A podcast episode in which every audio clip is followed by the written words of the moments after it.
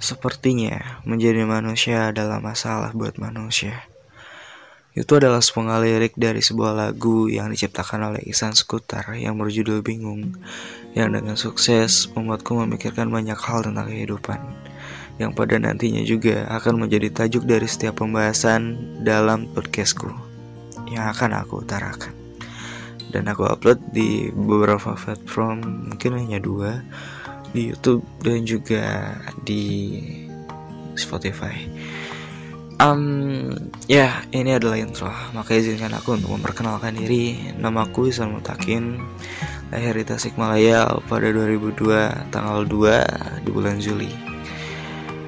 Um, aku adalah seorang freelancer atau mungkin ya katakanlah seorang pengangguran yang hendak memaknai kehidupan dengan bersuara melalui podcast ini.